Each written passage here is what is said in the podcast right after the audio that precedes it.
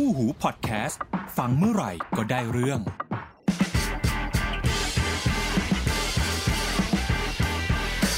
What the fact สวัสดีครับต้อนรับเข้าสู่ WTF ครับน้ำหวานค่ะนายบอสนะจ๊ะ ค่ะอะ ในส่วนนี้เรามีเรื่องมาชวนคุยกันอีก ใช่ เป็นเรื่องของตัวเลข เป็นใช่ เรื่องของตัวเงินทองทองนะฮะ ใช่ โอ้โห เงินทอง เป็นของนอกกาย ไม่เอา แต่วันนี้เรามีงานสัมมนาดีๆ เรื่องของเงินทองมาฝากด้วยอะเชิญเชิญตัดสิหน้าก่อนเลยแล้วกันนะคะ เป็นงานสัมมนาออนไลน์ของหนึ่งในช่องคู่หูพอดแคสต์ของเรานี่แหละ ครับ ชื่อช่องว่า Money Money ค่ะพี่บอส เป็นรายการเกี่ยวกับการเงินและการลงทุนนะคะ ซึ่งรายการ Money Money เนี่ยเขาก็จัดสัมมนาเพื่อ เป็นการ upskill การลงทุนอย่างไม่หลงทาง ไม่พลาดเป้า กับงานที่ชื่อว่า Investment Outlook 2021 ค่ะ ในงานเนี้ยนะคะจะมี 7 กูรู 7 วงการการลงทุนนะคะ ที่จะมาช่วยกันจัดทัพปรับพอร์ตการลงทุนของคุณคุณเนี่ย ในปี 2021 อย่างมั่นใจนะคะ เนื้อหาของการสัมมนาออนไลน์ครั้งเนี้ยก็จะครอบคลุมทั้งภาพรวมของเศรษฐกิจการเมืองระดับโลก หุ้นต่างประเทศ หุ้นอเมริกา หุ้นไทย ทองคำกองทุนรวมรวมถึงสกุลเงินดิจิตอลด้วย ซึ่งทาง Money Money นะคะเขาก็จัดสัมมนาออนไลน์ผ่านทาง Facebook ซึ่งเป็นกลุ่มปิดนะคะ ในวันอาทิตย์ที่ 8 พฤศจิกายน ตั้งแต่เวลา 9 โมงครึ่งเป็นต้นไปนะคะ แล้วก็สามารถชมย้อนหลังได้อย่างไม่จำกัดด้วยเพียงแค่ 350 บาท เท่านั้นเอง นะคะ 350 บาทนี่ได้ทั้งชมสัมมนาสด แล้วก็พอลืมๆก็กลับมาดูได้อีกตลอดไปเลยนะคะ สามารถซื้อบัตรเข้าร่วมงานสัมมนา ได้ที่เพจ Facebook Fanpage นะคะ Money Money M A N Y M O N E Y นะคะ ก็ลองไปเสิร์ชหากันดูได้ค่ะพี่บอสจะได้มีการลงทุนอย่างมั่นใจกับงาน Investment Outlook 2021 ค่ะ ตามนี้ก็ ลองเข้าไปดูแล้วกันนะครับ ส่วนเรื่องราวที่พูดวันนี้คือเรื่องของ iPhone 12 Series นั่นเองค่ะเปิดตัวไปเรียบร้อย วันนี้เรามานั่งจะไม่ได้มานั่งเล่าไล่สเปคมันคืออะไรอืมอ่าหรือว่า recap งานเปิดตัวมันเป็นยังไงคือทุกคนเห็นหมดแล้ว คอนเทนต์มันไปหมดแล้วค่ะนะครับผมว่าไม่ว่าคุณจะเป็นสาย geek สายไฮเทคหรือไม่ไฮเทคก็ตาม ก็ต้องผ่านตาไม่มากก็น้อยใช่อยู่แล้วเป็นนะคฮะอนเทนต์ที่แบบ แพร่หลายกระจายกระจาย ในแวดวงมือถือเขาคุยกันอยู่แล้วว่าอืมถ้าทุกแบรนด์จะคอยสังเกตอยู่แล้วว่า ช่วงไหนจะเป็นช่วงที่ซัมซุงกับกั Apple Apple เปิดตัวอืมช่วงนั้นทุกคนจะพยายามเลี่ยงอืมคือไม่ว่าไม่ว่าคุณจะมั่นหน้ามั่นโหนกมาจากไหนก็ตามเนี่ย เอาแฟกชิกเบอร์ดีขนาจะดไหนยังไงก็ตามการเปิดตัวในช่วงเวลาเดียวกับที่ซัมซุงเปิดตัวเรือธงหรือ iPhone เปิดอ่า Apple เปิดตัว iPhone รุ่นใหม่อื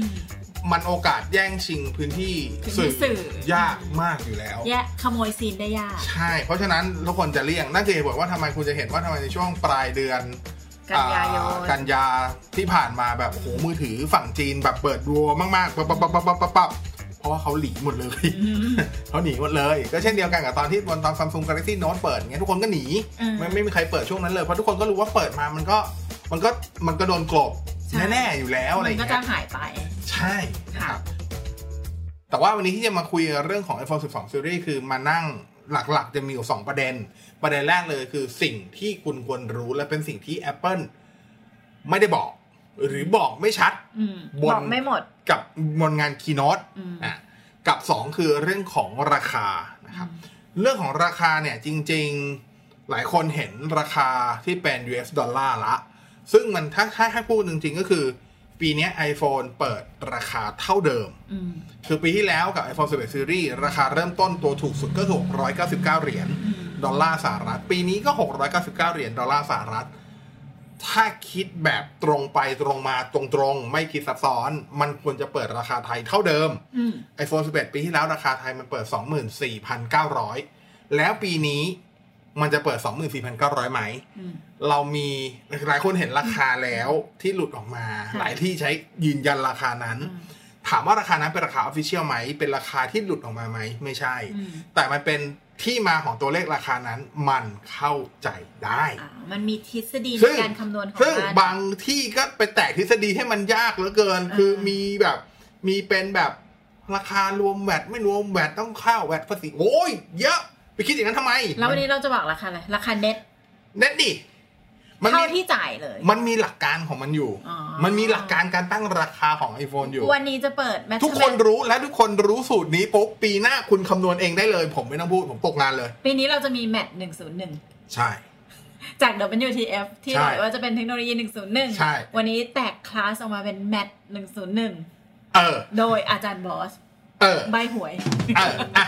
ไปเรื่องของ iPhone 12 Series สิ่งที่ควรควรจะอย่างรู้ก่อนอ่าถ้าใครได้ดูงานเปิดตัวอาจจะเฉพาะคนที่ดูงานเปิดตัวก่อนนะอืมจะมีประอ่าตัวเลขเด็ดอยู่ตัวเลขหนึ่งวันนี้ตัวเลขเยอะมากนะ บอกไว้ก่อนนะอืมใครจะไปตีหวยแล้วถ้าถูกเนี่ย แบ่แบ่งงด้ด้ววยยนะครับบอกก่อนแบ่งเริ่มด้ที่วยตอนเลยอ่า080 เลขดีปะล่ะอ่าอย่างแรกก่อนเลยคือเรื่องของ 5G อะค่ะคอนเฟิร์มเลย อันนี้บอกให้ก่อนเลย iPhone 12 Series ทุกตัวปีนี้ทั้ง 4 รุ่น 12 mini 12 12 Pro 12 Pro Max ค่ะรองรับ 5G ทั้งหมด แต่ถ้าใครดูงานเปิดตัวจะเห็นตัวเลขหนึ่งของ 5G ก็คือ มันทำความเร็วได้ถึง 4 กิกะบิต หรือ 4,000 เมกะบิต โอ้โห เร็วปรู๊ดปร๊าดขนาดนั้น ตอนที่เขาเปิดตัวตรงเนี้ยอ่าเราไม่ได้สนใจตัวเลข แต่เราสนใจคำว่า ideal ideal test หรือเปล่าที่คำที่มันห้อยท้าย ideal อ่า ideal state หรืออะไรสักอย่างไอไอไออ่า ideal connection เออ ideal ไอไอ ideal อะไรวะ condition เออ ideal condition ซึ่งจริงๆ มันคือ ideal condition คำว่า ideal condition ก่อนคำว่า ideal condition มันคือ ในในถ้าว่ากันตรงคือมันใน lab เอออ่าก็คือในแบบเขาเรียกอะไรใน condition มันในภาษาไทยว่าอะไรดีวะเลยลืมเลยสภาษาภาพไทแวยดล้อมที่เป็นเอ่อรวมคติอะเออ ก็คือบนแลบอะแหละหรืออ่าอาจจริจะงๆมาจากการคำนวณก็ได้นะไม่ไม่ไม่มันมันคำนวณไม่ได้มันคำนวณไม่ได้เออมันต้องมาจากการทดสอบมันถึงจะได้นะครับ แต่ว่าจริง ๆ มันมีมากกว่าคำว่า ideal condition อืมคือจริง ๆ ความเร็วนั้นอะ มันคือความเร็วของที่เป็น 5G บนคลื่นที่เป็น millimeter wave อืมก็คือคลื่นที่เป็นระดับแบบ 24 26กิกะเฮิรตซ์ขึ้นไปอืมซึ่ง iPhone ที่จะรองรับคลื่น millimeter wave มันจะมีแค่ iPhone 12 Pro Max อ๋อเท่านั้น และ iPhone 12 Pro Max รุ่นที่รองรับ millimeter wave ขายเฉพาะกับ Verizon เครือข่าย Verizon ในสหรัฐเท่านั้นอืมโมเดลบอกเลยว่าโมเดลที่ขายในไทย ทั้ง 12 Pro 12 Pro Max หรือ 12 mini 12 ธรรมดา ไม่รองรับ millimeter wave คือจะรองรับเฉพาะ 5G ที่เป็น sub 6คำว่า 5G sub 6หลายคนงงอะไรอีกว่าบอส sub 6 sub 6ก็คือต่ำกว่า 6,000 เมกะเฮิรตซ์อืมอะบ้านบ้านเราหลายคนรู้อยู่แล้วปัจจุบันเราใช้ขึ้น 5G ที่เป็น N41 N41 มันคือช่วงคลื่นตั้งแต่ 2,500 จนถึง 2,690 จริงๆ มันเรียกว่า 2,500 แต่บ้านเราจะเรียก 2,600เพราะเราประมูลที่2,600ใช่กสทชเรียกเรียกเรียกการประมูลว่า2,600คือเรียกเรียกตรงกลาง แต่ถ้าเกิดเป็น ITU เขาจะเรียกตัวต้น ก็คือเรียกที่2,500โอเคนะ ยังสับสนนิดนึง ก็ตามนี้ อันนี้คือสับซิกเพราะคลื่น 2,500จนถึง 2,690 ก็คือต่ำกว่า 6,000อืมแล้วก็อีกคลื่นหนึ่งที่จะเปิดใช้ต้นปีหน้า ซึ่งอันนี้จะเกี่ยวกับน้ำมันและตรงที่เราเคยเล่าไปแล้วก็เกี่ยวกับคลื่น 700 เมกะเฮิรตซ์ค่ะอันนั้นคือแบรนด์ที่เป็น N28 N28 คือคลื่น 700 เมกะเฮิรตซ์ก็ต่ำกว่าก็ต่ำกว่า 6,000 พวกนี้จะเรียกสับซิกทั้งหมด รวมถึงอนาคตที่เขาจะประมูลไม่จะเป็นช่วงคลื่น 3,500 หรือ 3,700 เราก็ยังเรียกมันว่าสับซิกก็คือ N77 N78 เรายังเรียกมันสับซิกอยู่ เพราะมันก็คือคลื่นที่ต่ำกว่าสัก6,000นั่นเอง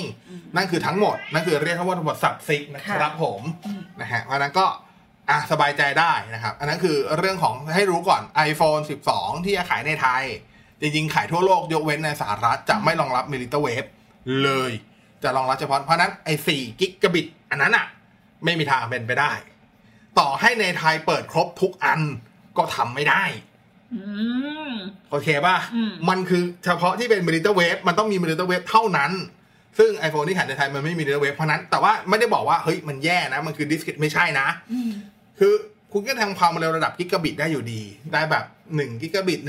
1.3 1.4 1.5 มันทำได้อยู่แล้วอืมเพียงแต่ว่าโอกาสไม่ที่ถึจะงขั้นสี่ไม่ถึงกิกะบิตไม่ถึงตัวเลขที่มันโชว์อยู่ในคีโน t เท่านั้นเองาอะ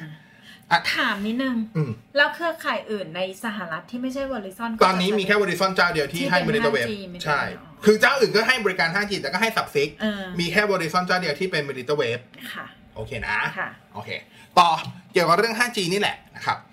iPhone 12 หลายคนรู้อยู่แล้วว่ามันเป็นตั้งแต่ iPhone ก่อนหน้านี้ละ ก็คือมันสามารถใช้ได้ 2 ซิมอืมอ่าแต่เพียงแต่ว่าการใช้งาน 2 ซิม หรือ 2 เบอร์ อาจจะใช้ว่า 2 ซิมแล้วกันเดี๋ยวงง เพราะเบอร์เดี๋ยวมันจะงงอีก เอาว่า 2 ซิมใน iPhone 10อ่าใน iPhone 12 Series หรือ iPhone 11 ที่ผ่านมาเนี่ย มันคือการใช้งาน 1 Physical SIM กับ 1 eSIM อ๋อออ่า Physical SIM ก็คือไอ้ Nano SIM ที่คุณไปใส่ปกตินั่นแหละ ส่วน eSIM อันเนี้ยคุณต้องไปเปิดกับ operator แล้วให้เขาสแกนอ่า QR code activate activate กัน ในไทยก็มี มีอยู่แล้วมีมีมานานแล้วไม่ใช่ประเด็นอะไรทั้งสิ้นทั้งสิ้น แต่ที่จะเล่าก็คือว่าในพอเป็น 5G เนี่ยปกติในมือถือหลาย ๆ รุ่น ที่เป็น 5G เนี่ยอืมนะครับ มันจะสามารถเวลาใช้งาน2ซิมเนี่ย มันจะใช้งานแบบที่เป็น 5G บวก 4G ค่ะอ่า dual standby ได้อ่าอ่าอ่าหมายความว่าถ้าคุณใช้งาน2ซิมพร้อมกัน ถ้าคุณเปิด ถ้าซิมสมมติสมมุติว่า คือคุณยังไงคุณไม่สามารถเปิด 5G พร้อมกัน 2 ซิมได้อยู่ละ แต่เมื่อซิมใดซิมหนึ่งเปิด 5G อีกซิมหนึ่งยังยังคง standby ที่ 4G ได้ อันนี้ทำงานได้นะครับ เพียงแต่ว่า iPhone 12ณกับเฟิร์มแวร์ปัจจุบันกับณปัจจุบันเลยนะ เพราะว่าในกลุ่มประเทศแรกเขาขายไปแล้วเขาได้เครื่องไปแล้ว และ Apple ก็คอนเฟิร์มแล้วด้วยนะครับกับ iPhone 12 Series ณปัจจุบันไม่ว่าจะเป็น 12 ตัวไหนก็ตาม เมื่อคุณ activate ใช้งาน 2 ซิมเมื่อไหร่คุณจะใช้ 5G ไม่ได้อ๋ออ่าคือถ้าใช้ 5G ต้องใส่ซิมเดียวอืมถ้าใส่ 2 ซิมจะกลายเป็น 4G บวก 4G dual standby อืมจะไม่สามารถเปิดเบอร์ไหนก็ตามซิมไหนก็ตามให้เป็น 5G ได้เลยอืมอ่า อันนี้ FYI เลยคือ for your information ก็นะอันนี้คือสิ่งที่ Apple ไม่เคยไม่ได้บอกวันนั้นอยู่แล้ว โอเคป่ะอืมอะก็ให้รู้กันไปนะครับอ่าสิ่งที่ควรรู้อีก อันนี้ผมว่าหลายคนรู้แต่หลายคนอาจจะหลงลืมก็คือเรื่องของตัว iPhone 12 2 ตัวล่างก็คือ iPhone 12 mini กับ iPhone 12 นะครับอืมปีที่แล้วย้อนกลับไปกับ iPhone 11 เนี่ยหนึ่งใน pain point หรือว่าหนึ่งในสิ่งที่หลายคนใช้เป็นข้ออ้างแล้วกัน หรือเป็นเหตุผลก็ได้อืมในการที่ไม่ซื้อ iPhone 11 แล้วก็ไม่อยากขึ้นไป iPhone 11 Pro เพราะมันแพงใช่ไหมอืมแต่คือแบบเอ้ยทำไมไม่เอา iPhone 11 อะไรเงี้ยทั้งๆที่แบบ ทุกคนก็บอกว่ามันดี นักรีวิวเวอร์ก็บอกดีบล็อกเกอร์ก็บอกว่าดีอะไรเงี้ยทำไมคุณไม่ซื้อเพราะหลายคนเอาข้ออ้างก็คือเรื่องของจอ จอเล็กอะไม่ใช่จอเล็ก จอมันเป็น IPS อ๋อ LCD อ่ากับความละเอียดมันแค่ระดับแค่ HD อ่า 720p เท่านั้นอะไรเงี้ยอืมปีนี้กับ iPhone 12 mini ที่หน้าจอ 5.4 เล็กกว่า iPhone 11 ปีที่แล้วอีกนะเพราะ iPhone 11 6.1 กับ iPhone 12 ที่เป็นตัวตายตัวแทนของ iPhone 11 หน้าจอ 6.1 เหมือนกันทั้งคู่ ใช้จอที่เป็น Super Retina XDR IX ah, XDR แล้ว ก็คือง่ายๆ เป็นจอที่เป็น OLED แล้วอ่าแล้วก็เป็นความละเอียดระดับ Full HD แล้วทั้งคู่อ่าไม่มีพูดง่ายๆคือไม่มีข้ออ้างใดๆอีกแล้ว ที่คุณจะที่คุณจะไม่แบบ ก็อยากได้โปรอะ ไม่ใช่ไม่ใช่ เข้าใจใหม่ก่อนอ่าเข้าใจเมื่อกี้พูดผมว่าผมพูดเคลียร์มากอ่าคนที่ไม่ขึ้นไปโปรเพราะอ่าเขารู้สึกว่ามันแพงแต่เขาอยากแต่เขาไม่ซื้อ 11 เพราะเขาให้เหตุผลว่ามันจอ IPS อ่าอ่า แต่ตอนก็นี้เลยจะใช้ไม่มีเครื่องเก่าแล้วมันไม่มีเหตุผลแล้วอืมเพราะฉะนั้นคุณไปหาเหตุผลอื่นมาถ้าคุณจะไม่ซื้อมันโอ้ LED Full HD เรียบร้อยแล้วอ่าอ่ามีสติหน่อยโอเคอ่านะครับอะต่อนะอืมก็มันจะมีเรื่องของวัสดุด้วยนะครับ iPhone iPhone 12 รอบนี้ใช้ 2 วัสดุไม่เหมือนกันอืมถ้าเป็น iPhone 12 mini กับ iPhone 12 วัสดุบอดี้เขาจะเป็นอลูมิเนียมอืมอ่าเป็นอลูอ่าเป็นอลูมิเนียมในเกรดที่ใช้กับในในอุตสาหกรรมอ่า อวกาศอ๋อจะผลิตอะไรเกี่ยวกับอวกาศไม่รู้ล่ะเขาใช้เกรดเดียวกันกับอันนั้นอืมนะครับถ้าเป็น iPhone 12 Pro Series ก็คือ 12 Pro 12 Pro Max วัสดุบอดี้จะเป็น Stainless Steel ซึ่งจะเป็นเกรดเดียวกันกับที่ใช้ในการอ่าผลิตอุปกรณ์ทางการแพทย์โอ เคนะอืมมันก็จะแบบมีเรื่องของแบบการไม่ขึ้นสนิมการอ๋อมีงานการความแข็งในระดับนี้เพราะมันต้องไปผ่ากระดงกระดูกอะไรใช่ไหมอืมก็จะได้แบบนั้นนะครับความทนทานอะไรอย่างนี้ นั่นก็เลยเป็นเหตุผลว่าทำไมพอเปลี่ยนวัสดุ นั่นคือเหตุผลว่าทำไม iPhone 12 Pro Max ตัวใหญ่สุด หน้าจอขยายจาก 6.5 เป็น 6.7 แต่น้ำหนักตัวเครื่องเท่าเดิมอืมจริง ๆ ตัวเครื่องบางลงด้วยนะ ถ้านับความหนาจะบางลงนิดนึงอ่าแต่ถ้าน้ำหนักขนาดหน้าจอใหญ่ขึ้น ตัวเครื่องใหญ่ขึ้นนิดนึง แต่น้ำหนักเบาลงนะครับ iPhone 12 เทียบเป็นตัวตายตัวแทนของ iPhone 11 iPhone 11 ปีแล้วหนักเท่าไหร่อะ188 กรัมมั้งถ้าผมจำตัวเลขไม่ผิด ปีนี้ iPhone 12 ที่เป็นตัวตายตัวแทนกันหน้าจอ sizing เดียวกัน แต่วัสดุเปลี่ยนเป็นอลูมิเนียม หนักแค่ร้อยหกสิบแปดร้อยห้าสิบแปดร้อยสิบแปดคือลงมาประมาณยี่สิบสามสิบกรัมเลย เบาลง ยิ่งถ้าตัวเล็กนี่จะ happy happy ปังปุริเย่มากๆ ตัว iPhone 12 mini เนี่ย หนักแค่ร้อยสามสิบสามกรัม เท่านั้นนะครับอะมีอันหนึงที่คุณควรรู้อีกนะครับ เมื่อกี้ผมบอกว่า iPhone ไม่ว่าจะเป็น iPhone 12 ที่เป็นตัวตายตัวแทนของ iPhone 11 iPhone 12 Pro 12 Pro Max ใช่ไหมคือผมข้ามมินิไปเลยนะ เพราะมินิมันคือแคตตากรีใหม่ที่เกิดขึ้นนะครับ ผมบอกว่าตัวเลขความบางตัวเครื่องอะมันบางกว่า iPhone 11 Series เทียบกันรุ่นต่อรุ่นปีที่แล้วถูกปะ แต่ถ้าคุณไปจับถือ คุณจะรู้สึกว่ามันหนาขึ้นหรือเท่าเดิม เพราะว่า เพราะมันเป็นสันตัดอ๋ออะอธิบายอย่างนี้ครับ คือเวลาคุณใช้มือถืออะอย่าง iPhone 11 ซีรีส์ที่ผ่านมาขอบจอมันจะเป็นขอบไอ้ไม่อ่าตัวตัวเฟรมเครื่องมันด้านข้างมันจะเป็นโค้งๆเวลาคุณจับอะ คุณจะรู้สึกแค่ในส่วนของตัวยอดของสันมัน คุณไม่ได้รู้สึกถึงตัวฐานมัน แต่พอเป็น iPhone 12ซีรีส์อะอืมคุณจะรู้สึกทั้งแผงเลย เพราะเวลาคุณจับคือ คุณจะเต็ได้มมือ คือมันจะรู้สึกด้านข้างทั้งหมดจะอยู่ในอุ้งมือคุณอะ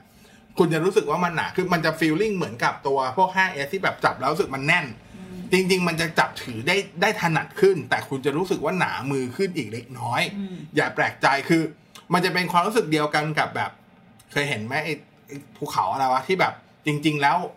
เรากำลังเดินลงอะแต่มันเหมือนเราเดินขึ้นอะอืมอะมันจะความรู้สึกขัดแย้งกันในตัวเช่นเดียวกันก็คือ iPhone 12 เนี่ย ตัวเลขเราจะเห็นเลยว่าเฮ้ยตัวเลขเราอ่านสเปคมาตัวเลขมันบางกว่าอะกว่า iPhone สมมติถ้าถ้าใครใครถือมุดใครถือ iPhone 11 Pro Max อยู่อย่างเงี้ยแล้วขายทิ้งแล้วไปซื้อ iPhone 12 Pro Max จับเอ้ยทำไมหนักขึ้นวะทำไมมันรู้สึกมันหนา มันต้องใช้คำว่ามันมันรู้สึกต้องใช้ต้องมีคำว่ารู้สึกเสมอ มันมีคำว่ารู้สึกมันหนาขึ้น เหตุผลเพราะว่า ด้านข้างมันเป็นสายเวลาคุณจับมันคือเต็มเต็มข้อมืออแค่นั้นเอง เต็มอุ้งมือ แกะทำไม ก็อยากมาลองจับดู โอ้ มันสั่นเหรออันนี้มันไม่สั่นก็จับที่มันไม่สารไงอ๋อที่รู้ว่าจับแล้วจะทำให้รู้สึกว่าไม่เต็มอุ้งมือมันบางทีมันเต็มเพียงแต่ว่าสิ่งที่คุณรับรู้ได้มันคือส่วนยอดอะเข้าใจเออมันคือส่วนยอดของไอตัวความโค้งมนเท่านั้นเอง เพราะมันโค้งไงมันเลยทำให้ดูแบบว่าใช่คือเวลาวัดมันเขาจะนับบางเขาหนาเขาเขานับจากด้านข้างแล้วเขาวัดเป็นแบบปกตินึกออกไหมอืมเหมือนตัวหนีบเข้าไปอะไรอย่างใช่งี้ใช่แต่ความรู้สึกเวลาจับถือเป็นคนละความรู้สึกอยู่แล้วอ่า เข้าใจเหมือนว่าหลายคนถามว่าทำไมมือถือชอบทำเป็นจอขอบ curve อ่าขอบโค้งอ่าที่เป็น curve display อืมติดฟิล์มก็ยากฟิล์มก็แพงใช่ใส่เคสเคสก็ดันฟิล์มอีกอะไรเงี้ยใช่ฟิล์มย่นอีกอะรอบเหตุผลก็คือว่าเขาทำดีไซน์แบบนั้นเพื่อให้รู้สึกว่าตัวเครื่องมันบางอ๋อเวลาจับถือและเวลามองมันจะบาง แต่เวลาวัดความหนาจริงๆยังไงมันก็คือหนาแหละใช่เพราะว่า มันวัดจากมันวัดจากส่วน surface บนสุดของจอจนไปถึง surface ล่างสุดของด้านหลัง คือถ้ามอง side view เนี่ยก็จะเห็นชัด ใช่ แต่เวลาจับถือจะรู้สึกว่าบางขึ้น แค่นั้นเลยจริงๆมันมันมันเป็นเขาเรียกอะไรกุศโลบาย กุศโลบาย กุศโลบายกับการออกแบบนู่นนี่นั่นอะไรก็ว่ากันไปนะครับผมอะเรื่องต่อมาคือเรื่องของกล้องอันนี้ควรรู้นะครับ ใน iPhone 11 Series ทั้งหมดอะหนึ่งใน pain point ที่หลายคนไม่ค่อย happy กับ iPhone 11 Series ก็คือ เรื่องของการที่มันไม่สามารถใช้ night mode ในการถ่ายเลนส์ ultra wide ได้ แต่ว่าใน iPhone 12 Series ทั้งหมด คราวนี้คุณจะสามารถใช้โหมดถ่ายภาพกลางคืนหรือ night mode กับกับกับกล้องทุกตัวได้แล้วอืมจะเป็นเลนส์ ultra wide เลนส์ tele เลนส์หลักอะไรได้หมดแล้วนะครับ เพราะฉะนั้นสบายๆ happy happy เนาะนะครับ อีกอย่างที่ควรรู้ก็คือเรื่องของตัวอ่าอ่ากล้องเทเลใน iPhone 12 กับ 12 Pro Max นะครับ ย้อนกลับไปกับตอนปีที่แล้วกับ iPhone 11 Pro 11 Pro Max นะครับสองตัวนั้นน่ะ ถ้าถามว่าความแตกต่างระหว่าง 11 Pro 11 Pro Max คืออะไรจริง ๆ มันมีแค่เรื่องของขนาดหน้าจอกับแบตเตอรี่เท่านั้นเลยค่ะสเปคอื่นๆ ความสามารถอื่นๆ เท่ากันเหมือนกันเลยนะอืมแต่ปีนี้เริ่มละ Apple เริ่มให้มีความแตกต่างมากขึ้น กับรุ่น Pro กับ Pro Max นะครับ เพราะว่าความความอ่าสิ่งที่แตกต่างกันมากขึ้นก็คือ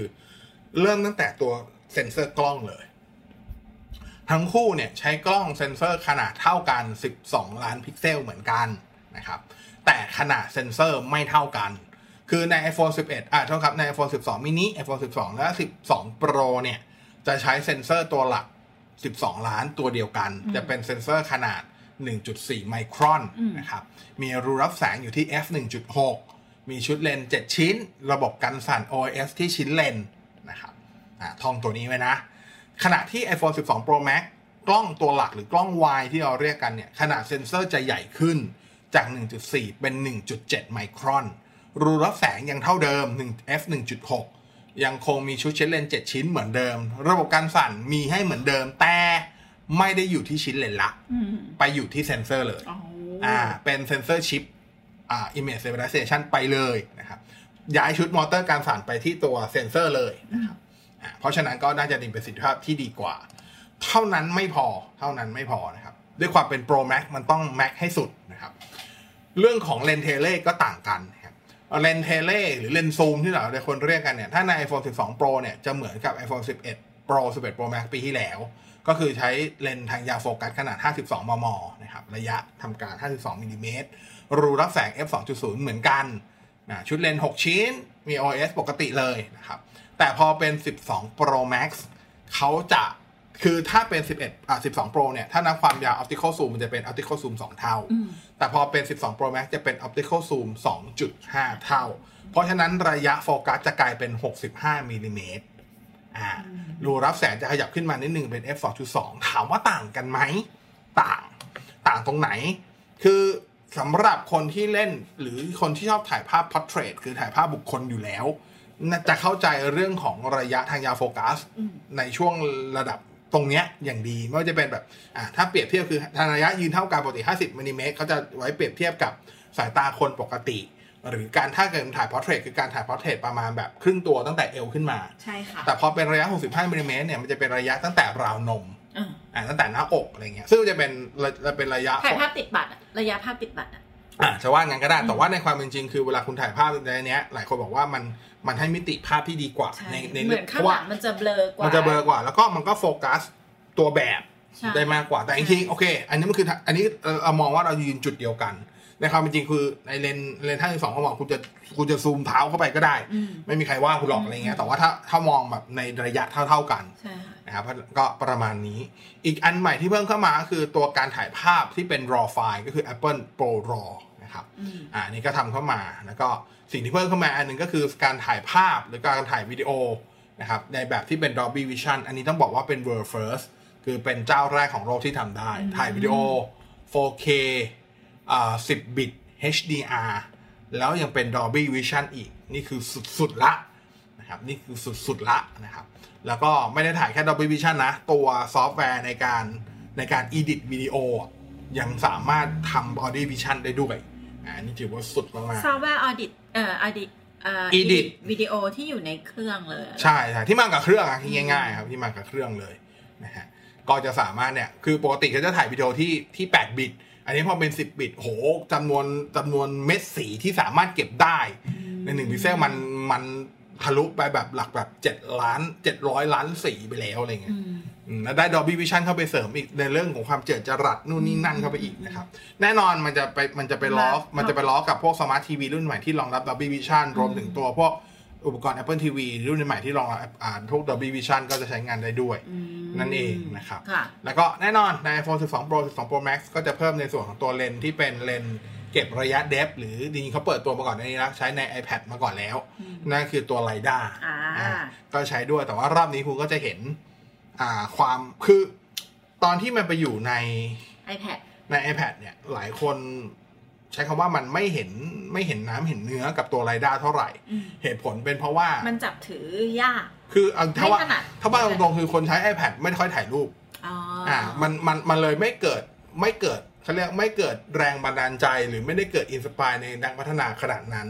แต่พอ iPhone เป็นจะทางกลับกัน ใช่ มันติดมือ ผมจำได้ว่าพอเปิดตัววันรุ่งขึ้นน่าจะเป็น CNET หรือ The Verb นี่แหละอืมที่เป็นสำนักข่าวต่างประเทศอืมทางด้านกีทางด้านไอทีค่ะเขาพูดเลยว่า อะ ยุคของ AR กำลังจะเริ่มขึ้นกับ iPhone 12 Series นี่แหละ แต่เราเคยใช้ไรด้าบน iPad นะอ่าเอามาวัดระยะเพื่อจะไปซื้อของที่อีเกีย แล้วเป็นไงก็โอเคดีนะแรงว่าแต่คือมันแค่นั้นไง แต่ว่ามันก็ยังไม่ตอบโจทย์เท่าไหร่อ่ามันแค่ตนั้นคือจะเข้าใจว่าพอมันอยู่ในคือทุกทุกใช่ไหมผมใช้คำว่าทุกเทคโนโลยีแล้วกันอืม เมื่อมันอยู่ในแค่วงจำกัดไม่ค่ะไม่มันจะไม่ไม่เกิดการพัฒนาไม่แมสอ่าอืมยิ่งที่ง่ายๆนะ เทคโนโลยีใดๆก็ตามฟีเจอร์ใดๆก็ตาม เมื่อมันแมสยิ่งแมสเท่าไหร่การพัฒนาจะเพิ่มมากขึ้นเท่านั้น โลกสิ่งหรือการตอบรับก็จะตอบรับสิ่งนั้นมากขึ้นแต่ถ้าตอบรับมันอยู่ในวงจำกัด มันก็อยู่วงจำกัดอย่างนั้นนะคิดง่าย ๆ แค่นี้เลยก็ได้นะครับแล้วก็อีกหนึ่งอุปกรณ์ใหม่ซึ่งผมว่าอันนี้จะสร้างกำไรมหาศาลให้กับ Apple มากๆนั่นก็คืออุปกรณ์ MagSafe อ่านะครับ MagSafe คิดง่ายๆ มันก็คือแม่เหล็กนั่นแหละ แม่เหล็กที่ไปติดอยู่กับชุดอ่าตัวชาร์จไร้สายที่อยู่ด้านหลังตัวเครื่องนะครับ ความพิเศษของมันคือมันก็จะมีเคสมีนู่นนี่นั่นความเจ๋งของมันนะครับก็จริงๆ MagSafe สามารถใช้งานย้อนกลับไปได้ถึง iPhone 8 เลยนะโอ้ iPhone 8 มันสามารถใช้ชี่ wireless charging ได้อยู่แล้วอืมอืมเพียงแต่ว่าถ้าเป็น iPhone รุ่นอื่นเนี่ย คุณก็แค่ได้วางวางบนอุปกรณ์พวกนั้น แต่คุณไม่สามารถใช้แม่ใช้ฟีเจอร์ที่เป็นแม่เหล็กได้ แม่เหล็กจะใช้ได้เฉพาะกับ iPhone 12 เท่านั้นนะครับอันนี้ก็แต่ขายดีแน่ๆผมบอกเลยว่ามันขายดีแน่ๆนะครับแล้วก็น่าจะฮิตแน่ๆแล้วก็น่าจะมีคนทำตามแน่ๆเหมือนกันอันนี้ค่อนข้างมั่นใจเลยทีเดียวนะฮะไม่มันจะถูกปิดเป็น ecosystem ของตัวเองว่ามันก็หาวิธีได้อยู่แล้วไม่ต้องห่วงหรอกนะค่ะอะประมาณนี้นั่นคือเรื่องของ iPhone 12 ทั้งหมดที่คุณรู้แล้วกัน เกี่ยวกับเรื่องฟีเจอร์ฟีเจอร์นะครับอ๋อจะมีอีกเรื่องหนึ่งก็คือเรื่องของตัวกระจกที่ ใช้ปิดหน้าจอ ซึ่งเขาบอกว่านี่คือแข็งแกร่งที่สุดแล้วตั้งแต่ Apple เคยใช้ก็ต้องเป็นอย่างนั้นแหละนะครับ สิ่งนี้เขาเรียกว่าเป็นอ่าเซรามิกชิลนะครับจริง ๆ แล้วถามว่าเป็นสิ่งใหม่บนโลกไหมไม่ใช่ เพราะว่าซัมซุงใช้มาก่อนแล้วอืมคือถ้าใครคือในในในตัวหนังสือเวลาเขาอยู่บนหน้าเว็บ Apple เนี่ยเขาไม่มีคำว่า conning เลยอืมเขาจะใช้คำว่า ceramic shield ไปเลย แต่จริงๆ ถ้าใครไปดู keynote เขาก็พูดมาประโยคนึงเขาก็พูดแล้วว่า Apple ได้ทำงานร่วมกับบริษัท Corning บริษัท Corning คือบริษัทที่พัฒนาอ่าพวกกระจก พวกที่เราคุ้นคุ้นชื่อกันว่าพวก Gorilla Glass ทั้งหลายนั่นแหละอ๋ออ่าชื่อบริษัทจริงๆเขาชื่อบริษัท Corning เขาก็บอกว่าอันนี้ก็คือไปร่วมมือกับ Corning ในการพัฒนาตัว ceramic shield ขึ้นมาอืมซึ่งถามว่าใหม่ไหมไม่ใหม่อืมเพราะว่าจริงๆก่อนหน้านี้ Corning ได้เปิดตัวตัวอ่ากระจก ที่เป็นรุ่นใหม่ของเขาละ คือถ้าเราเคยได้ยินคำว่า Gorilla Glass 3 Gorilla Glass 5 Gorilla Glass 6เวอร์ชันใหม่ล่าสุดไม่ใช่ Gorilla Glass 7มันจะชื่อว่า Corning Victus วิกตัสอ่าซึ่งก็คือใช้เทคนิคเดียวกันก็คือการเพิ่มอ่าอนุภาคเซรามิกระดับนาโนเข้าไปอยู่ในตัวกระจกแทรกซึมเพิ่เพื่อมความแข็แข็งงแกแกร่ร่งงและความไม่ได้เพิ่มความแข็งแกร่งด้วยนะ เพิ่มความใสด้วยอ่าแต่ความใสเนี่ยต้องบอกว่าอะคุณอาจจะไม่ได้ไม่ได้รู้สึกด้วยตา แต่มันคือใสอะอืมอืมไม่ได้อธิบายยังไง crystal clearอ่าประมาณนั้นอะอ่าอ่าอันนั้นก็ไม่ใช่เรื่องแปลก เพราะฉะนั้นก็คือแข็งเท่ากันกับพวกฝั่งซัมซุงรุ่นใหม่อืมๆแค่นั้นเองนะครับคอยคอนเดี๋ยวจะได้อ่าเป็นสิบสองข้อเอาเอาว่ามาตรงกับรุ่นอะอ่าก็ไม่ไม่แถมอะแดปเตอร์แล้ว อันนี้ก็รู้กันอยู่แล้วไหมอะอ่าอะแต่การที่เขาไม่แถมอะแดปเตอร์อย่างน้อยที่สุดมันมีปก็ระโยชน์เพื่ออืมผมไม่พูดเรื่องนี้แล้วกันมันเป็นการถกเถียง แต่ผมอืมบอกว่า Apple เองก็พยายามเข้าใจลูกค้าพยายามเอาใจลูกค้าด้วยการอืมออกอะแดปเตอร์ใหม่ ซึ่งจะเป็นอะแดปเตอร์แบบ USB-C 20 วัตต์ ย้อนกลับไปปีที่แล้วเนี่ย ตอนที่เขาเปิดตัว iPhone 11เขามีอะแดปเตอร์ที่เป็น 18 วัตต์อืมอ่าที่มาแถมมากับรุ่น 11 Pro 11 Pro Max แล้วก็ถ้าใครซื้อ 11 ต้องไปซื้อเพิ่มถ้าอยากได้ fast charge อะนะอืมอันนั้นอะ 1,190อืมอ่าคุณว่าถ้าเขาเปิด 20 วัตต์เขาจะขายเท่าไหร่ก็น่าจะแพงกว่าหนึ่งพันหนึ่งร้อยเก้าสิอ่าบแต่เขาขายแค่ 690 โอเค อ่า ก็คือเอาใจไงอืมก็ เร็วขึ้นชาร์จได้ดีขึ้น ชาร์จได้กำลังไฟมากขึ้น แต่ในราคาถูกลงเกือบครึ่งเอออ่าหูฟังอ่าไม่แถมหูฟังเขาลดราคาหูฟัง EarPod ที่เป็นพอร์ต Lightning อืมจากปกติเท่าไหร่ล่ะพันหนึ่งมั้งอืมอะเหลือ690เหมือนกันอืมแต่บางคนบอกว่าอยากไปไร้สายแล้วอะแต่ Apple AirPod ก็แพงเหลือเกินอะเริ่มต้นมันก็แบบสี่ห้าพันใช่ไหมรู้สึกว่ามันแพงไปใช่ปะเขาก็ฟังไร้สายตัวใหม่ ก็คือไปหยิบเอาบอดี้ของตัว Beat X อืมมาใส่ชิป Apple W1 ที่เหลือจากตัว AirPod รุ่นแรก กลายร่างฟิวชั่นกัน กลายเป็น Beat Flex ในราคา 1,900 บาท อันนี้อิงราคาหน้าเว็บ Apple Store ประเทศไทยเลย แต่ยังไม่ได้เปิดขายนะครับ ก็จะเป็นหูฟังไร้สาย แต่ว่าไม่ใช่ทรงไม่ไม่ใช่ทรงที่เราเรียกกันว่า True Wireless อ่าอาจจะเป็นทรงแบบที่เป็นคล้องคอ แล้วก็เป็นสายอินเอียร์ขึ้นมาแบบนี้ แต่ว่ามันยังมีชิปที่เป็น Apple W1 ซึ่งเหมือนใน AirPods รุ่นแรกก็คือสั่งการได้อ่าการใช้งานอะผมอ่าผมใช้คำว่าในการในการที่จะ connect ในการที่จะแพร์กับอุปกรณ์ที่เป็น iOS หรือ iPad OS ก็จะทำได้แบบ seamless อืมรวดเร็วค่ะอะไรอย่างนี้นะครับ ก็ยังมีให้เพราะฉะนั้นก็ส่วนสำหรับบางคนผมไม่พูดแล้วกันว่ามันเป็นเพนพอยต์สำหรับผมผม ผมว่ามันไม่ได้ประเด็นขนาดนั้น แต่ว่าบางคนก็เป็นประเด็นก็เข้าใจได้อืมอะก็แล้วแต่คนแต่ว่าก็อย่างนั้นสุดเขาก็พยายามพรีสลูกค้า โดยการออกอ c เซอรี่ที่ราคาถูกดีขึ้นทดแทนแต่ถูกลงขึ้นมาอะรุ่นไหนไม่ได้ออกรุ่นใหม่ก็ปรับราคาถูกลงค่ะรุ่นใหม่ที่ออกก็ออกรุ่นราคาประหยัดเพิ่มขึ้นให้อืมแค่นั้นเองค่ะนะครับผม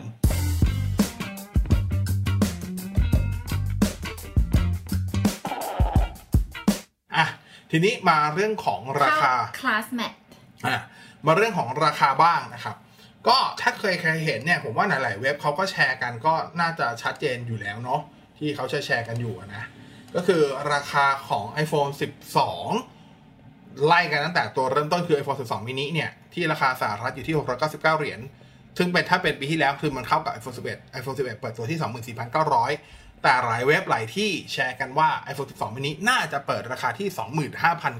25,900 ราคานี้มายังไง iPhone 12 Pro ปีที่แล้วเปิดที่ราคาสหรัฐคือ 999 เหรียญนะครับ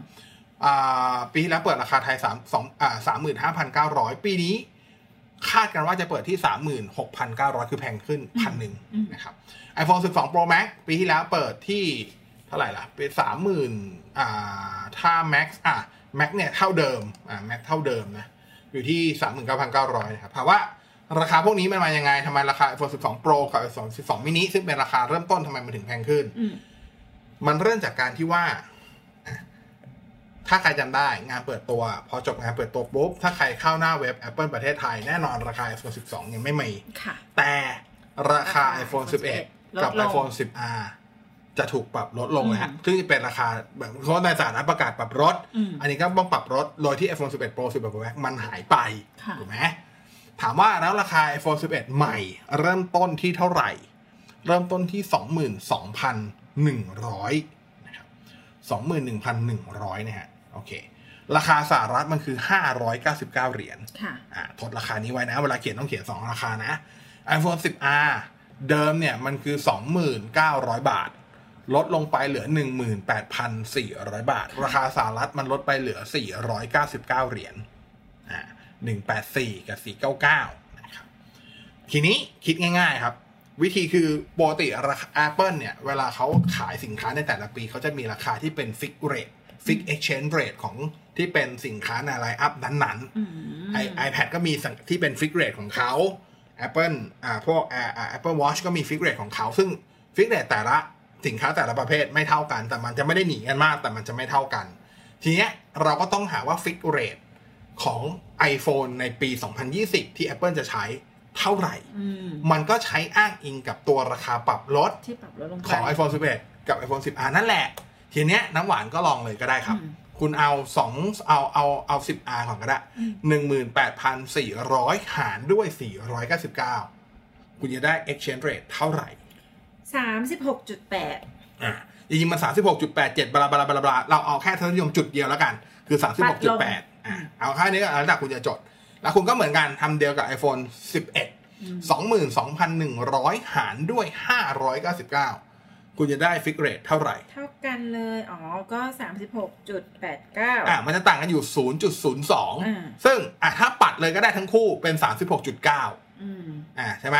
คิดกลมๆ 36.9อะนะครับคุณก็เอา 36.9 ไปคูณด้วยราคาเปิดตัวของ iPhone 12 ในสหรัฐ 699 คูณไปครับ อ่าคูณไป 699อ่า ปึ๊บสองหมื่นห้าพันเจ็ดร้อยเก้าสิบสามอะอันนี้คือถ้าแปลงตรงๆกับ fix rate ที่เราคำนวณมาอะกฎกฎข้อต่อไปของ Apple คือราคาลงท้ายด้วย900อืมอะมันก็ต้องปัดขึ้นก็จะเป็นถูกไหมมันปัดลงไม่ได้อ๋อคือวิธีวิธีปัดวิธีปัดงี้ ระหว่างมันมันสามารถได้ทั้งปัดขึ้นและปัดลงนะอืมมันอยู่ที่ว่าใกล้อันไหนมากกว่ากันเอออันนี้อันเนี้ยปัดขึ้การนจะอันเนี้ยการจะปัดลงจาก2 25,700ลงไปเหลือ24,900อะ ส่วนต่างมันคือ 800แน่อืมแต่ถ้าเกิดคุณปัดขึ้นมันส่วนต่างแค่ 200 เองอืมเพราะก็เลยปัดขึ้นอืมนะได้ราคาตั้งต้นของ iPhone 12 mini มาละอืถูกไหมอืมถูกป่ะอืมทีเนี้ยกฎข้อต่อไปก็คือ ความต่างของช่วงราคาของแต่ละความจุอ่าถ้ากลับไปดูปีที่แล้ว iPhone 11 ตัว 64กิก24,900 ตัว 128กิก26,900 ส่วนต่างอยู่2,000อืม เพราะงั้น iPhone 12 mini กับราคา 128กิกมันก็ต้องต่างกันอืม2,000 ก็จะกลายเป็นสองหมื่นเจ็ดพันเก้าร้อยถูกอืมความแล้วพอเป็นจาก 128กิกกระโดดขึ้นมา 256 อันเนี้ยส่วนต่างจะอืม4,000 บวกซิจะเป็นเท่าไหร่ บวกไปอีกสี่พันก็จะเป็นสามหมื่นหนึ่งพันเก้าร้อยอ่าเพราะฉะนั้นราคา iPhone 12 mini ที่ถูกคาดการณ์ไว้แล้ว ผมเชื่อว่าน่าจะเป็นราคานี้แหละ ก็คือ 25,900 เริ่มต้น 64กิก ถ้าเป็นตัว 128 กิกก็คือ 27,900 แล้วก็ตัว 256 กิกที่ไม่มีใครซื้อกันอยู่แล้วเนี่ย อยู่ที่ 31,900โอ้โอ้โอเคป่ะไหนลองคิดโปรสิ เดี๋ยวสิ เดี๋ยวสิอย่าเพิ่งจบยังไม่จบอะมันมีประเด็นกับตัวรุ่น Pro Series ครับอ๋ออะที่รุ่น Pro Series มีประเด็นก็คือว่าราคาสหรัฐเนี่ย จริง ๆ ถ้าเป็นตัวรุ่นเริ่มต้นอะ มันเปิดราคาเท่าเดิมอย่างตัว 12อะผมยกผมยกผมยกเฉพาะตัว 12 Pro แล้วกันนะอืม12 Pro เปิดเท่าเดิมก็คือ 999 เหรียญถูกไหมเมื่อกี้อะเอา 999 เหรียญคูณด้วย 36.9 ได้มาเท่าไหร่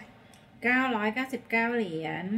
คูณสามสิบหกจุดเก้าอะเท่ากับสามหมื่นหกพันแปดร้อยหกสิบสาอะมปัดเศษก็จะเป็นสามหมื่นหกพันเก้าร้อยนั่นคือตัวเลขที่ได้มา อืม อันนี้คือเท่าไหร่นะ 128กิก128น่ะนี่คือประเด็นครับ เพราะปีที่แล้วเนี่ย iPhone 11 Pro กับ 11 Pro Max เริ่มต้นน่ะมันคือ 64กิกอืมแต่ปีเนี้ยไม่มีราคาเท่าเดิมอืมแต่มันได้เป็น 128กิกอ๋อเท่านั้นไม่พอพอรุ่น 256 ราคาสหรัฐอะปรับราคาถูกลงอืม50 เหรียญอืม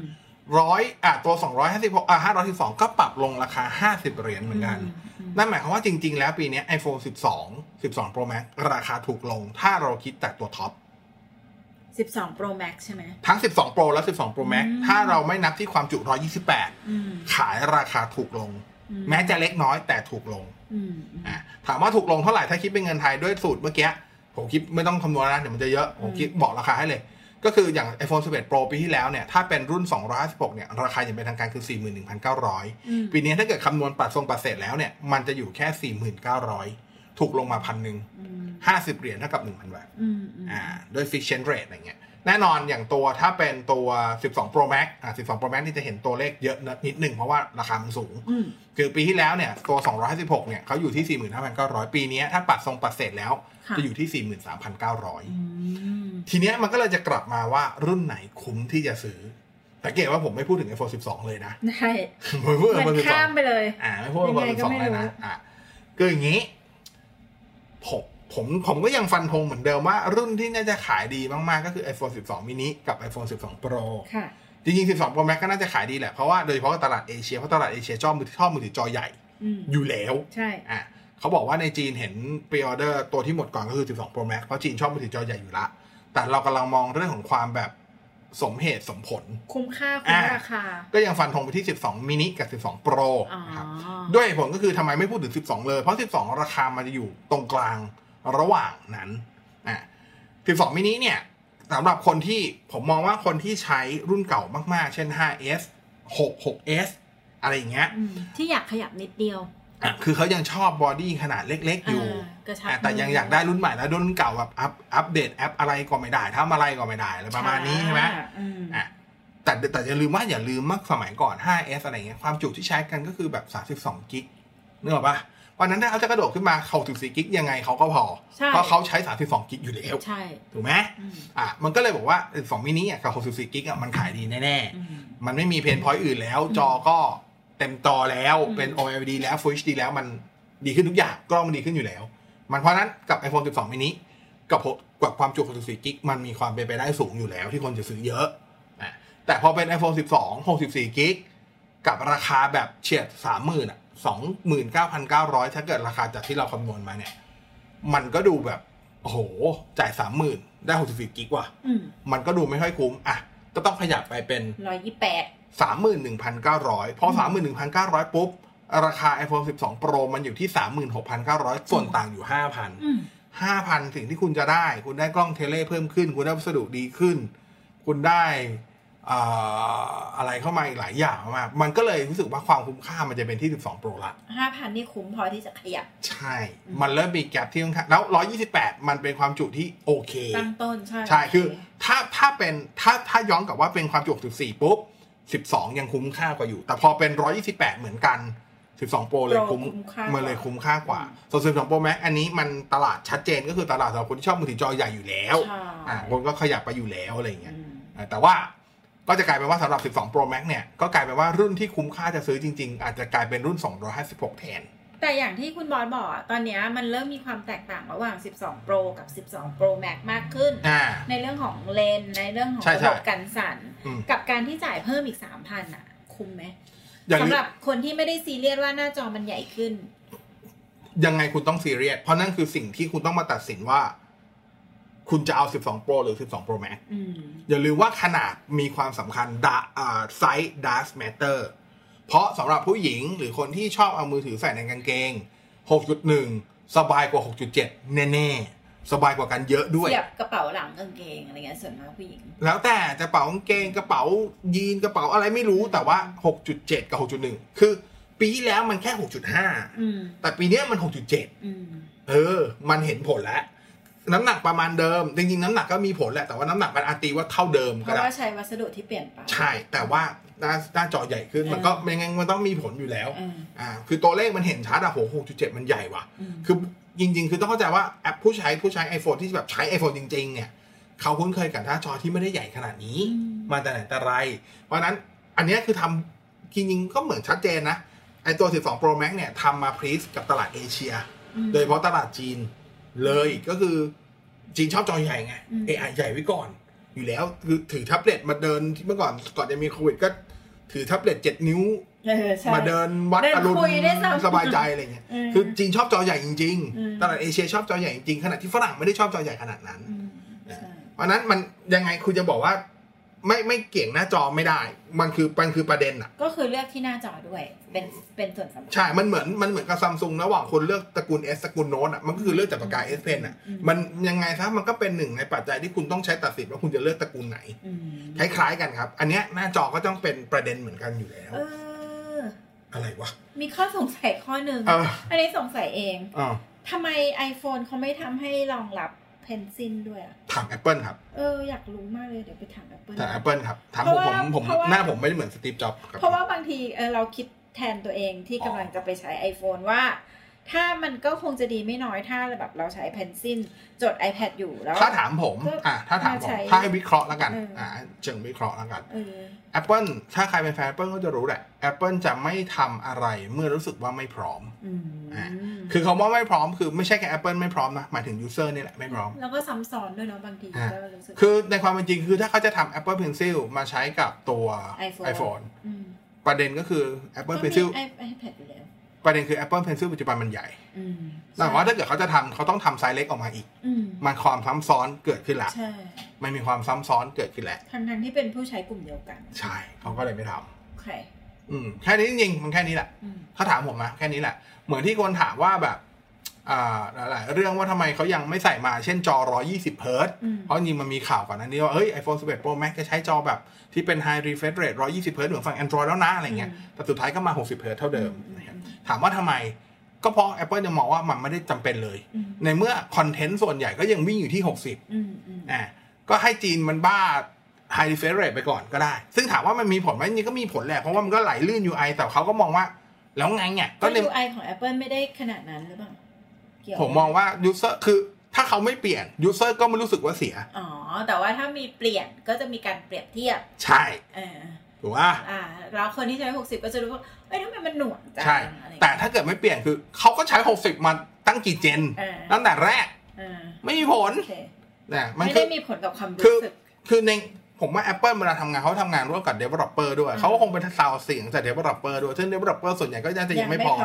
ที่คือแบบจริง ๆ อย่างอย่างฝั่งที่เป็นฝั่ง Android ที่ใช้จอแบบ 120เฮิร์ต144เฮิร์ตถ้าไปมองคอนเทนต์จริงๆซึ่งหลักๆก็เป็นคอนเทนต์เกมนั่นแหละอืมก็ไม่ใช่ว่าเกมดัง ๆ ส่วนใหญ่ก็จะยัเป็นร้อยยี่สิบใช่ส่วนใหญ่ยังตันอยู่แค่ 60 ด้วยซ้ำก็ยังตันอยู่ตันอยู่แค่ 90 ด้วยซ้ำมันก็อะไม่มีความจำเป็นในเมื่อ ในเมื่อคอนเทนต์ยังไม่จำเป็นตลาดยังไม่จำเป็นเขา Apple ไม่ใช่ Apple ไม่ได้ทำ iPhone แบบบ้าสเปคอยู่แล้ว ไม่ Apple Apple คือ iPhone ไม่มันไม่ใช่สมาร์ทโฟนบ้าสเปคแต่ไหนแต่ไรอยู่แล้วอะเออไม่ได้แบบอัดทุกอย่างที่คือเขาจะใส่ยาเฉพาะต่อเมื่อมันพร้อมอืมเขาใจะทำนี้ใช่ปะเข้าใจซึ่งพอถึงจุดเนี้ย Apple ครับ มันมีฟีเจอร์หนึ่ง ซึ่งผมว่า Apple ควรจะพร้อมได้แล้ว นั่นก็คือเรื่องของ Bluetooth codec อ่าการรองรับการถอดรหัสเสียง Bluetooth นี่แหละ ปัจจุบัน Apple ก็ยังรองรับอยู่แค่ 2 โคเด็กมาตรฐานเดิมๆ ธรรมดาเดฟเขาอาจจะยังไม่พร้อมก็ได้ กับ SBC กับ AAC อืมแอป X อะแอป X อาจจะรู้สึกว่าใช้ของคอคอมแต่อย่าลืมว่าโมเด็มปัจจุบันคุณก็ใช้คอคอมไปซื้อมาได้แหละ ใช้แอป X ก็ได้นะ หรือ LDAC ของ Sony ก็ได้ทำให้มันรองรับหน่อยคุณมือถือคุณไม่มีช่อง 3.5 แล้ว มันมีตลาดหนึ่งที่ตลาดใหญ่มาก คือตลาดเขาเรียพวกกว่าบลูทูธแดกแอมช่วยทำหน่อย อยากเปิดใจใช้ iPhone สักครั้ง แต่ไม่รองรับไง ใช้ไม่ได้โว้ยเขาก็อาจจะไม่อยากก็ได้เพราะเขาอยากขายไอ Apple Music ก็อ้าวคุณคุณก็แค่ทำให้ AirPods รุ่นต่อไปหรือ AirPods Studio แบบรองรับ โคเด็กที่ดีขึ้น หลายคนไม่รู้ว่า iPhone เนี่ย รองรับการถอดรหัสเสียง พวกที่เป็นแบบ lossless อยู่แล้วนะ ใช่ 24 บิตทำได้นะอืมแต่ต้องทำแบบมีสายอืม ไร้สายไม่ได้วะก็ยังไม่พร้อม บ้าบอ ผมบอกเลยว่าบ้าบออืมนะนิดนึงนะ Apple นะกลายเป็นหลังจบคลาสแมทเราก็ทิ้งท้ายคำถาม นั่นนั่นคือเหตุผลที่หลายคนจะสงสัยว่า เอ๊ะทำไมบอสไม่เคยพิจารณา iPhone เลย เพราะว่าบอสยังติดกับอุปกรณ์แดกแอมอยู่แดกแอมนะ แอป X หรือ LDAC LDAC ได้ยิ่งดี เออนะ LDAC ได้ยิ่งดีสำหรับคนที่สงสัยว่าแดกแอมหรือ l d ดกคืออะไรเคยพูดไปหมดแล้วเคยพูดไปหมดแล้วเคยพูดไปหมดแล้วฟังเอาเคยพูดไปหมดแล้ว ใช่เออเป็นเป็นตอนแรก ๆ เลยอะอะประมาณนี้ทีนี้ EP นี้ออนปุ๊บก็ไม่น่าจะเกิน2-3สามอาทิตย์คุณน่าจะได้รู้แล้วว่าสิ่งที่เราหลักคำนวณการไปทั้งหมดคำนวณของเรานี้ ชัวร์หรือมั่วนิ่มใช่ชัวร์หรือโมนิมจริง ๆ ถ้าพูดแบบโอ้ยเราไปอ้างอิงด้วยนี่มา ทั้งหมดมันก็คือ สมมติฐานล้วนๆใช่ใช่ใช่สมมติฐานล้วนจริงๆแล้ว Apple อาจจะใช้วิธีดูสินแสก็ได้ๆตายละจบเลย Apple มันมันเหมือนบริษัทเกมยี่ห้อหนึงเฮ้ยพูดไม่ได้ไม่มีใครก็รู้อ๋อเหรอเหรอเออไม่มีใครก็รู้ แต่ว่าจริงๆฝรั่งเขาก็มีการนับถือพวกฮงจงฮงจุ้ยกันอยู่แล้วใช่อ่าอะไรประมาณนี้ก็รอลุ้นแล้วกันว่าราคาที่เราพูดมาจะจริงไหมอ่านะฮะ ซึ่งจริงๆมันมีอีกราคาหนึ่งที่หลายคนอาจจะอยากใช้ก็คือเป็นราคาของไต้หวันอ่าอ่าราคาไต้หวันคือหลายคนอันแต่เนี้ยมันเป็นกับดักนิดๆนะ คือหลายคนไปจำแค่ว่าเฮ้ยไต้หวันกับไทยค่าเงินเท่ากันอ๋ออ่าคือหนึ่งหนึ่งหนึ่งดอลลาร์ไต้หวันมันก็คือหนึ่งบาทนี่หว่าตีกลมๆตีอ่ากลมอันนั้นคือการตีกลมๆแต่ในใช่ความจริงคือมันต่างนะๆใช่อย่างถ้าผมเทียบปัจจุบันเลยอะหนึ่งดอลลาร์ไต้หวันตอนเนี้ยมันคือหนึ่งจุดศูนย์เก้าบาทอื มมันจะดูโหต่างกันเก้าสตังค์เองพี่อืมอ่าเก้าสตังค์แต่ถ้าเกิดเป็นแบบพันห้าร้อยมันก็คุณมันก็เยอะนะเว้ยอืมมันก็หลายร้อยหลายเป็นหลักพันได้อยู่นึกออกใช่ไหมใช่เออมันอย่าลืมแต่ว่าเนี่ยราคาราคาไต้หวันของเราแต่ราคาไต้หวันเนี่ยถ้าตีเป็นเงินไทยเออถ้าถ้าถ้าดูเฉพาะตัวเลขไต้หวันแบบคิดเราคิดว่าเป็นหนึ่งบาทหนึ่งหนึ่งหนึ่งดอลลาร์ไต้หวันเท่ากับหนึ่งบาทเนี่ยมันจะแค่ประมาณสองหมื่นประมาณสองหมื่นสามพันเก้าร้อยอืมเออมันโหดูถูกจังเลยอะไรเงี้ยไม่เห็นเหมือนตัวเลขนี้เลยแต่ลองคำนวณใหม่สิอืม คนละตัวเลขเลยใช่อ่าถ้ากับแปลงค่างเงินกันจริงๆอะนะอย่าอย่าอย่าไปกับดักค่างเงินอ่าแล้วก็ fix exchange rate เขาก็แต่จริงๆมันตัวเลขเนี้ย fix exchange rate มันมีจริง แต่มันจริง ๆ มันก็ไม่มีใครรู้หรอกว่าสุดท้ายเขาใช้คำนวณแบบนี้หรือเปล่า ใช่ แต่เพลินว่ารอบเนี้ยจริง ๆ มันมันหนีมาทุกปีนะ ปีที่แล้วกับตัวราคาของ 10R กับ iPhone 8 ก็ใช้คำนวณแบบนี้ได้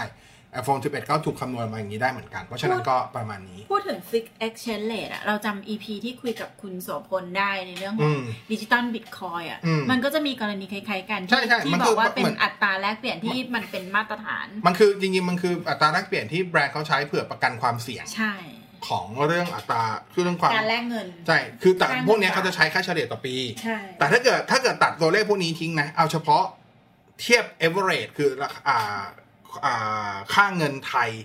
เฉลี่ยปีที่แล้ว 2019 กับปีนี้ถึงตอนนี้นะ กับดอลลาร์สหรัฐของเราก็เพิ่มขึ้นนะ ปีนี้เงินบาทแข็งขึ้น แข็งขึ้นแต่แข็งขึ้นไม่เยอะ ถ้าถ้าโดยเฉลี่ยแข็งขึ้นประมาณ 50 สตางค์หรือ 60 สตางค์ประมาณนี้โอเคแต่แต่ว่าไอ้ห้าสิบสตางค์หกสิบสตางค์เนี่ยพอไปแบบกับแบรนด์ที่เขาต้องเป็น fix exchange rate แบบนี้อืมมีการเผื่อประกันความเสี่ยงมันจะเพิ่มขึ้นหลายบาทได้ค่ะอ่าประมาณนั้น โอเคอะรอรุ้นแล้วกันว่าราคานี้จะแม่นไหมนะครับอืม EP นี้ยาวหน่อยแล้วก็เราติวเลขกันเรียบร้อย ใช่ ทั้งหมดนี้ก็คือทั้งหมดของ EP นี้แหละ แต่ว่าก็ย้ำอีกครั้งหนึ่งกับงานสัมมนาออนไลน์ของช่องของคู่หูของเราช่องหนึ่งนะคะมันนี่มันนี่ลองเข้าไปดูในเพจก็ได้ ใช่ เข้าไปดูที่เพจได้มันนี่มันนี่พอดแคสต์นะคะโอเค แล้วก็ฝากติดตามคู่หู .fm ด้วย ชอบกดไลค์ใช่กดแชร์บอกต่อๆกันไปค่ะเราจะได้อยู่กันนานๆวันนี้ในบอสน้ำหวานลาไปก่อนฝากด้วย WTF ด้วยถูกใจย้อนไปฟัง EP เก่าๆได้นะครับ วันนี้ลาไปก่อนสวัสดีครับสวัสดีค่ะ